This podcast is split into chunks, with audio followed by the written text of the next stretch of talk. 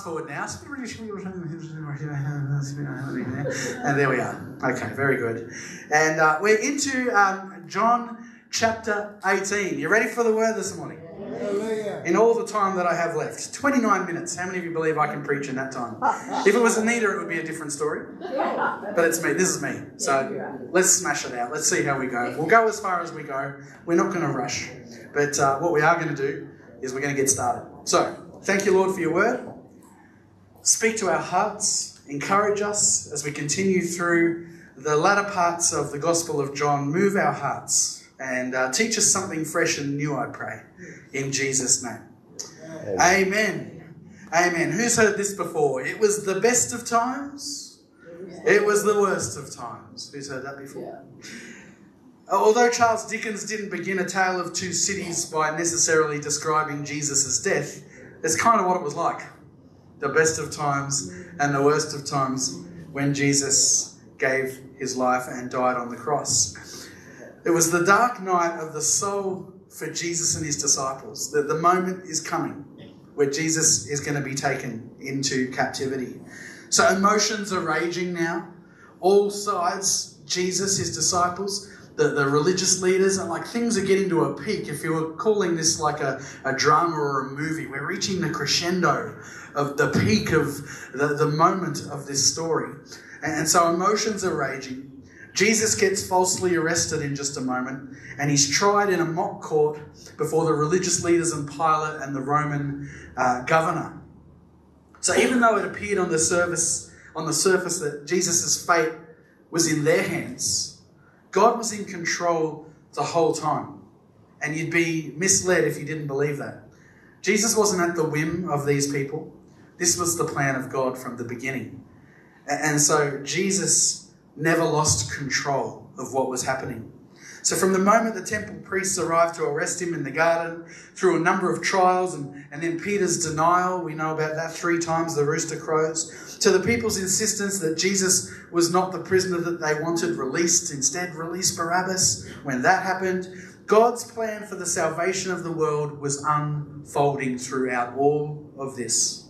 Jesus could have prevented all these events or escaped at any moment because he's the Son of God and he's got the ability but he voluntarily chose to go to the cross to die for our sins. And I'm so glad, aren't you? And we've talked to that already today, but let's get going into verse 1 of John chapter 18. So when Jesus had spoken these words, he went out with his disciples over the brook Kidron, where there was a garden, which he and his disciples entered. Now, John doesn't refer to it as the Garden of Gethsemane, but other Gospels do.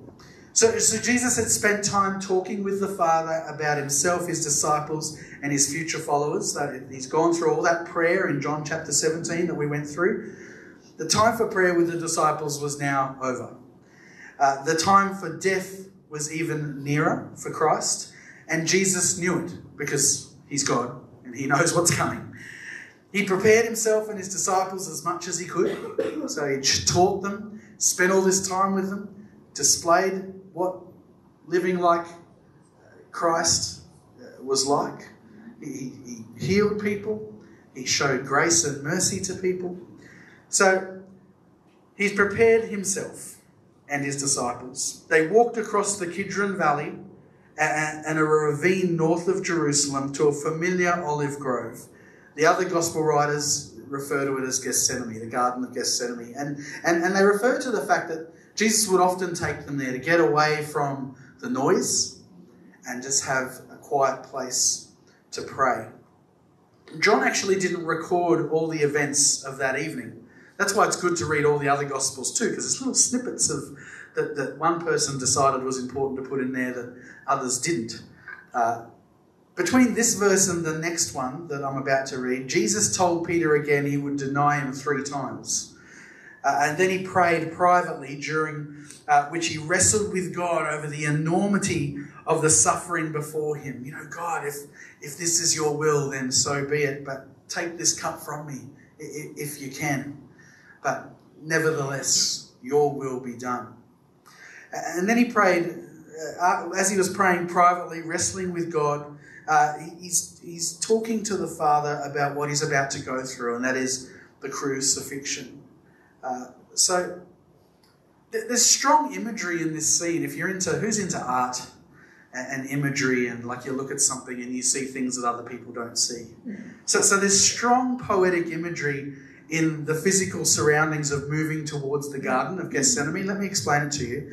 A drain ran from the temple altar down to the Kidron ravine to take away the blood of sacrifice. Since it was Passover, that was the time and season they were in, more than, get this, 200,000 lambs. That's a lot of lambs. That's a lot of um, wow. barbecue. Anyways, 200,000 lambs would be slain uh, over the next day. So when Jesus and his disciples crossed the Kidron, it was red with the blood of the lambs.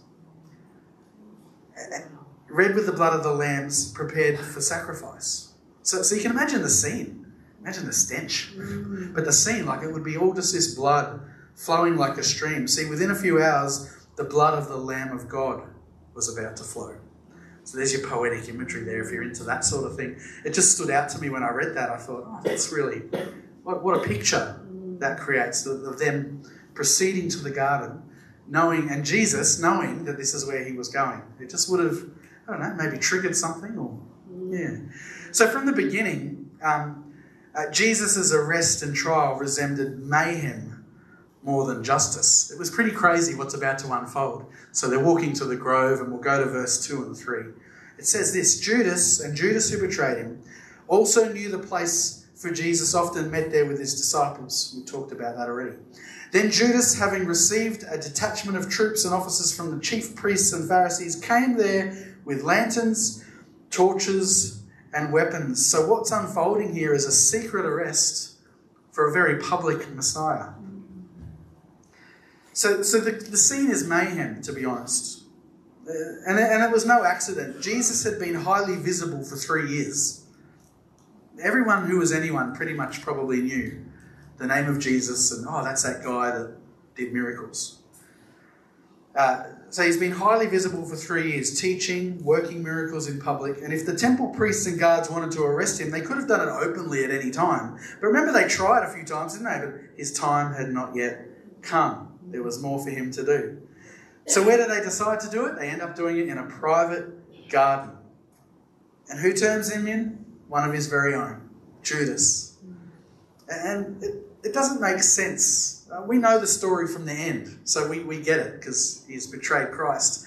But this is one of the twelve that was with Christ for so long, learned from him, taught from him, observed him. But he was the one that was chosen to betray him.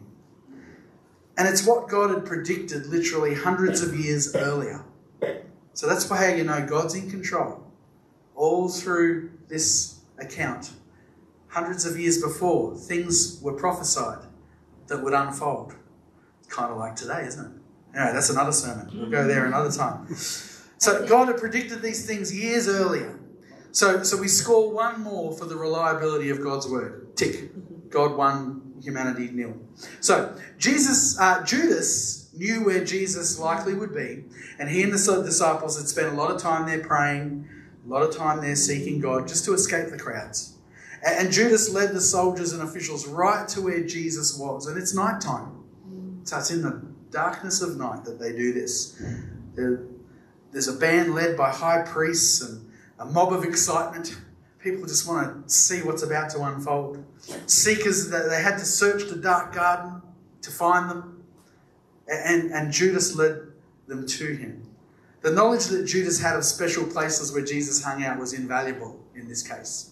Because it's not like us where we've got floodlights everywhere and we you've got to know exactly where to go. And I'm sure the garden wasn't this little backyard grandma's garden. There would have been a lot of different nooks and crannies to the garden. But he knew exactly where Jesus would be. So, commentators on this part of Scripture disagree on whether there were any Roman soldiers with them or not. You know how you see some videos and it's like the Roman troops are there? Um, possibly like the chief priests had asked for aid from Pilate, maybe.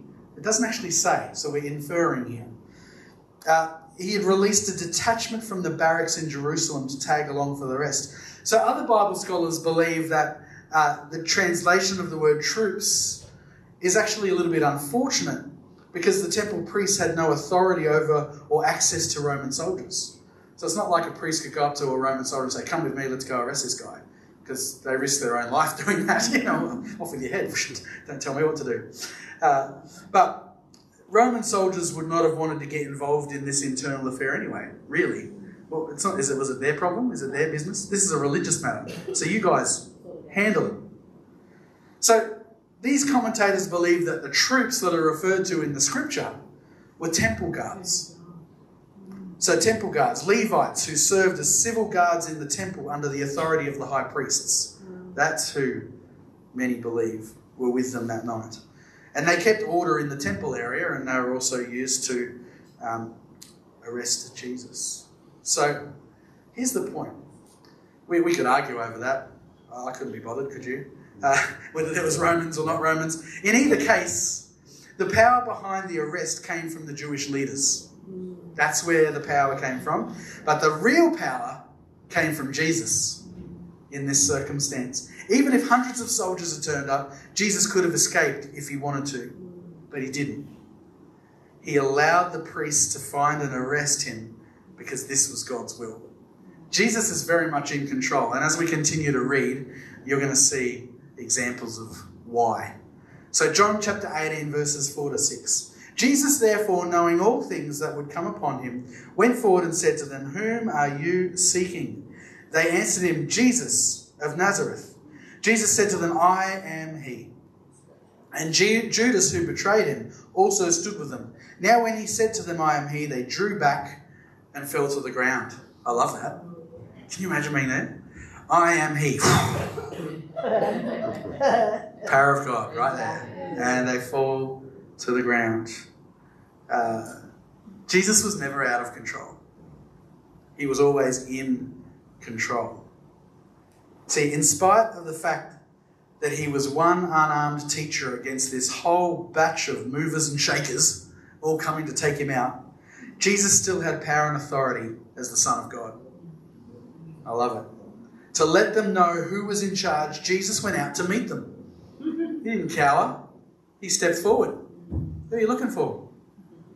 He opened the conversation, asking them what they were after.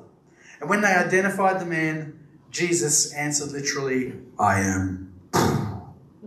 it's the same statement he used a number of times in his teaching, if you remember back to chapters gone by, saying that I am. It's God's name, and it's a declaration that he is God. And his using God's name affected the men who were there in an unusual way. We don't know for sure why they fell to the ground, but maybe it was the way Jesus took control. Maybe it was because the power of God was all over him. They were startled by Jesus' admission because, as a soldier, okay, be a soldier for a minute. You know, you've got like weapons of mass destruction on you. You've got you want to take this person out. Do you think the person's going to come forward and admit that it's them? So they were startled. Uh, maybe he used his power to give them a glimpse of who he is. No matter why, they knew Jesus was no ordinary man, and we know that too. Jesus is no ordinary man. Even in this dark hour, when he was yielding himself as the Lamb of God that takes away the sin of the world, he revealed his deity and they fell backwards. However, you read into it, that's what happened. And he revealed to these men that he was absolutely in charge.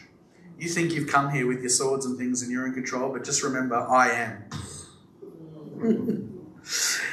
uh, they didn't fall forward to worship him like we do, but they fell backward, most likely in fear and absolute disarray, because they just did not know what was going on. All right. Verses 7 to 9. Then he asked them again, whom are you seeking? Just wanted to clarify. Maybe he wanted to say I am again and make them go again. I don't know. That would be me. I would do that. I am. get up, get up. I am. anyway, that's me. So, who are you seeking? And they said, Jesus of Nazareth. Jesus answered, I have told you that I am he.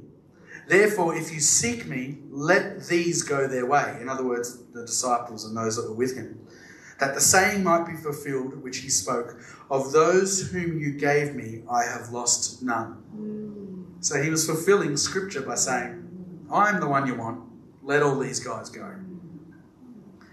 So Jesus repeated his question to make sure the temple guards understood that they came for him, not for the group. Remember, he's in control. Not the 11 disciples with him. Leave them alone. Take me. He wanted to protect his men, asking that they be let go. And John saw this concern as a fulfillment of Jesus' prayer for his disciples. Just in case the guard didn't believe Jesus was who he said he was, Judas kissed him as a friend or a family member would. I think it's more a Sydney thing. We don't really come up to each other and here, do we? But down in New South Wales, I've got friends down there, uh, and, and, that's what they do. I don't know, it's just a. It's a French thing, isn't it? anyway, kissed him. A Hollywood thing, is it? Okay, I don't know. Marion's watching, I know, and that's uh, it's funny because Ria came and visited us. I don't know if Ria's watching as well, and, and anyway, it's just, it didn't take me aback because it's a Sydney thing. Anyway, a kiss was a sign of devotion or affection, neither of which Judas meant at that moment. This was another detail that John felt to mention. So, uh, sorry, God, John uh, failed to mention. So, so Judas kissing Jesus isn't mentioned in the Gospel of John, but we know from other Gospels that's how he was identified. All right. One more time. Verses 10 to 11. Then Simon Peter, having a sword, drew it and struck the high priest's servant and cut off his right ear. The servant's name was Mal- Malchus? Malchus? Malchus, I'd say Malchus. So Jesus said to Peter, Put your sword into the sheath. Shall I not drink the cup which my Father has given me? So, warning, we have a wild sword bearer. Those of you that have uh, watched The Chosen Simon hasn't become Peter yet, Simon Peter, but he's a bit wild, isn't he? He's a bit brash.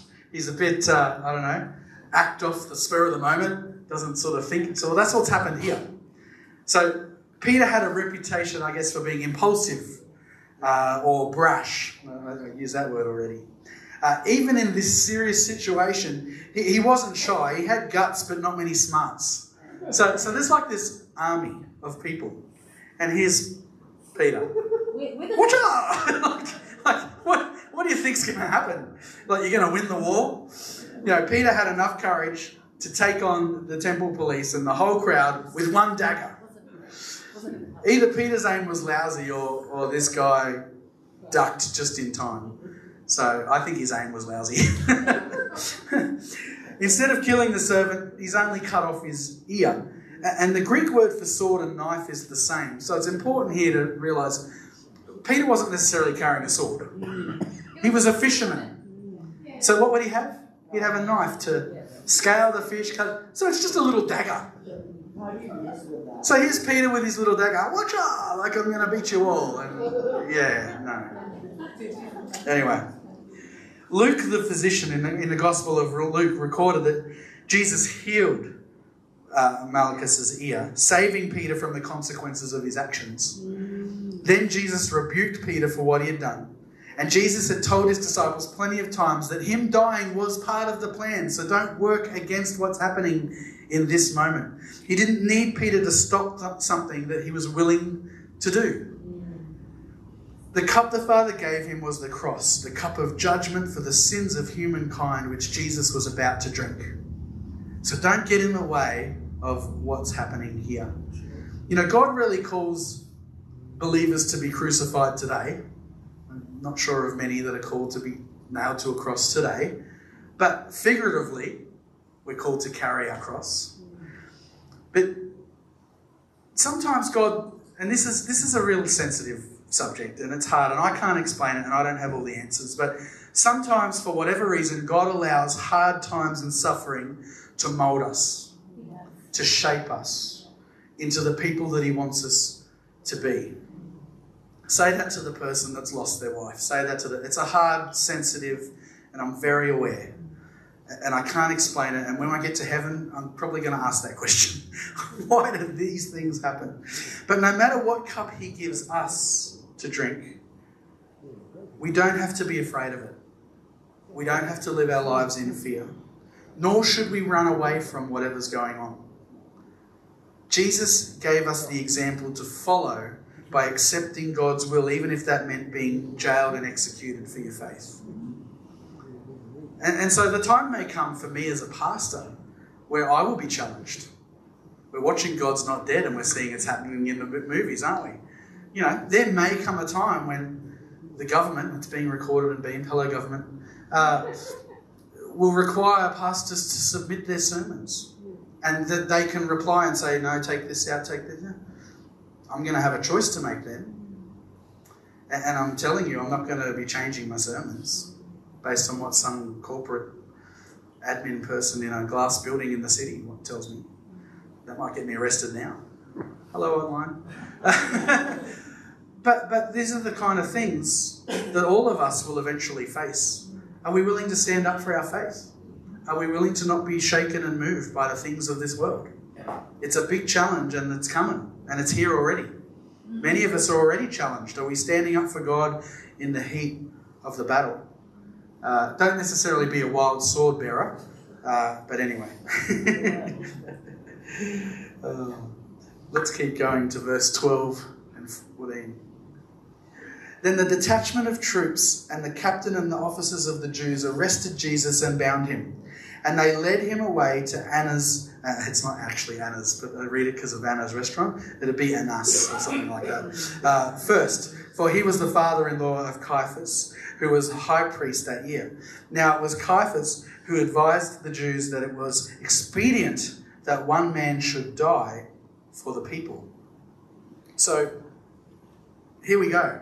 Let the games begin. This is where it starts, where Jesus is taken into custody. And with no doubt about whom they were arresting, the Jewish police seized Jesus, tied him up. And the first stop was not Anna's restaurant, but Annas' house. Annas's house. Uh, uh, and they were the high priest until Pilate replaced them. Uh, but their influence continues. So it's like the kind of role where you're in this role, someone replaces you, but you're still honoured. It's kind of like the American president. Yeah. So the American president gets voted out. They're still called Mr. President and given that honour and, and given the cavalcades and the security and the whatever. Uh, so it's like that. Um, so uh, several of his sons and son in law, Caiaphas, the current high priest, uh, succeeded him. And, and according to Jewish law, the high priest was appointed for life. However, under Roman rule, the, the, um, the governors deposed and appointed high priests at will. Uh, so even though Annas didn't officially hold the office, the people still held this person in that regard. So Annas may have requested the first audience with Jesus. It's not recorded in the Bible, but that's just where he goes first. Uh, he was probably still mad that Jesus had cleansed the temple. Temple. Remember when he did that? When he cleansed the temple of merchants who sold animals for sacrifices, and you know Jesus went in and turned up the tables, and you know this is a house of worship. Um, so Annas probably had a good little racket going on with the temple merchants. Uh, so he got rent from the merchants and set their prices. He may have taken a percentage of the profits as well, probably did. And so he's maybe a little bit annoyed and ticked off at this Jesus that comes in and turns the tables and takes away my profits. So, to be sure um, that we remember Caiaphas, John adds a footnote that he was the one who was willing to sacrifice one man, and, G- and that was Jesus, to keep the peace with the Romans. So, this is all unfolding now. This is all happening. As I said, let the games begin. Let's keep going. 15 and 16 says this. Simon Peter followed Jesus, so did another disciple. Now that disciple was known to the high priest and went with Jesus into the courtyard of the high priest. But Peter stood at the door outside. Then the other disciples, who was known to the high priest, went out and spoke to her who kept the door and brought Peter in. So follow the leader. They're following Jesus at the moment as to where he's getting taken and what's going on. Um, I guess like a good writer or like a like a movie director, John switches scenes very quickly there in his writing as to what's going on, uh, and he keeps us in suspense. So he cuts away from inside the house uh, um, to the courtyard surrounding the house, and there Peter and another disciple are trying to find out what was happening to their leader. So it's like a cut scene. So Jesus is going, what's going on outside? Let's see what's happening. Uh, so many Bible students believe the second man was John. It doesn't say that, but it just says another disciple. Uh, but they believe it's John.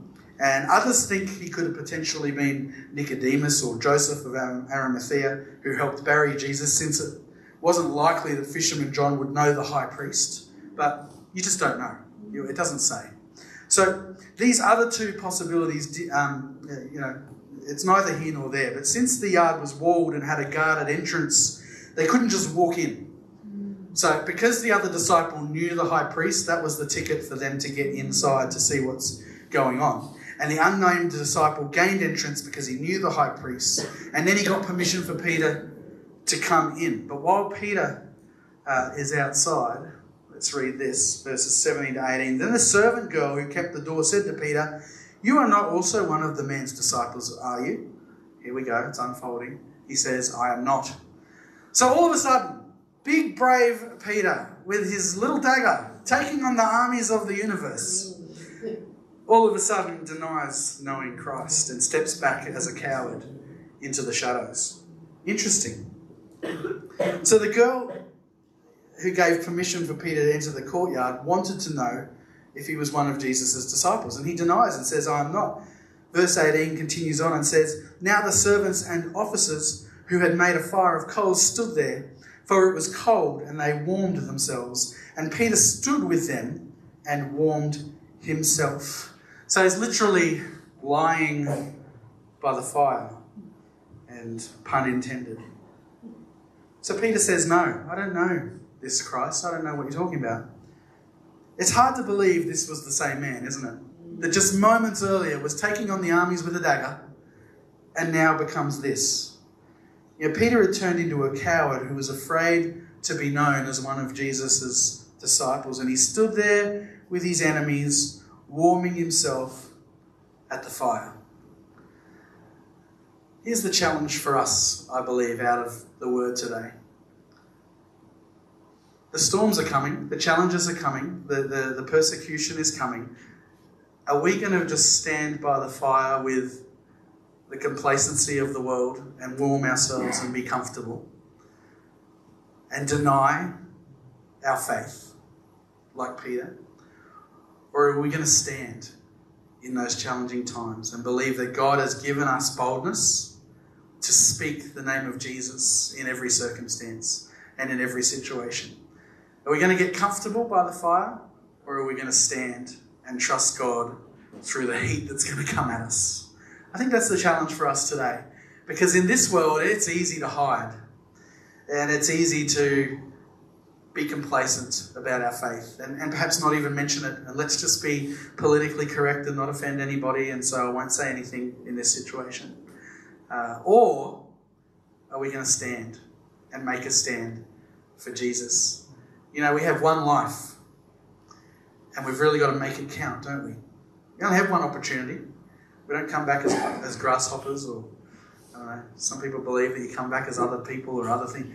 No, we get one chance at life. And the opportunity that we have is to make this life count. Let's finish with a video.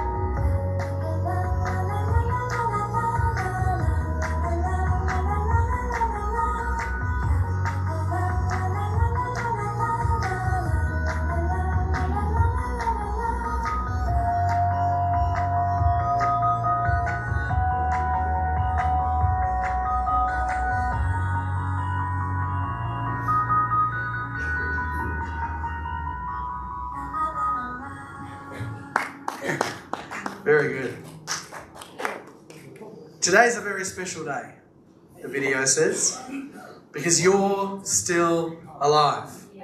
At least I hope you are, because I've been preaching for a little while and, you know, are you still stirring? You got breath in your lungs? And what that means is you have one more day to make this life count. One more day to change the trajectory of your life. One more day, and the video didn't say this, but I'm equating this to the word we've read today. One more day to stop warming ourselves by the comfort of the fire, although that's nice in the temperature we're in, right? but to actually make a choice to stand out and not blend in. You have a choice. One more day to stop chasing empty promises and focus on the only things that matter loving God and loving others. And we can't do that hiding in our cozy position next to the fire where we just blend in and we don't want to offend anybody. And we have to make a choice to stand out. The light of Christ is in you if you've accepted Him. Let it shine. Let it shine. Such a good song, I remember from this little light of mine. Do you know it? I'm gonna let it shine. This little light of mine. Marion singing it.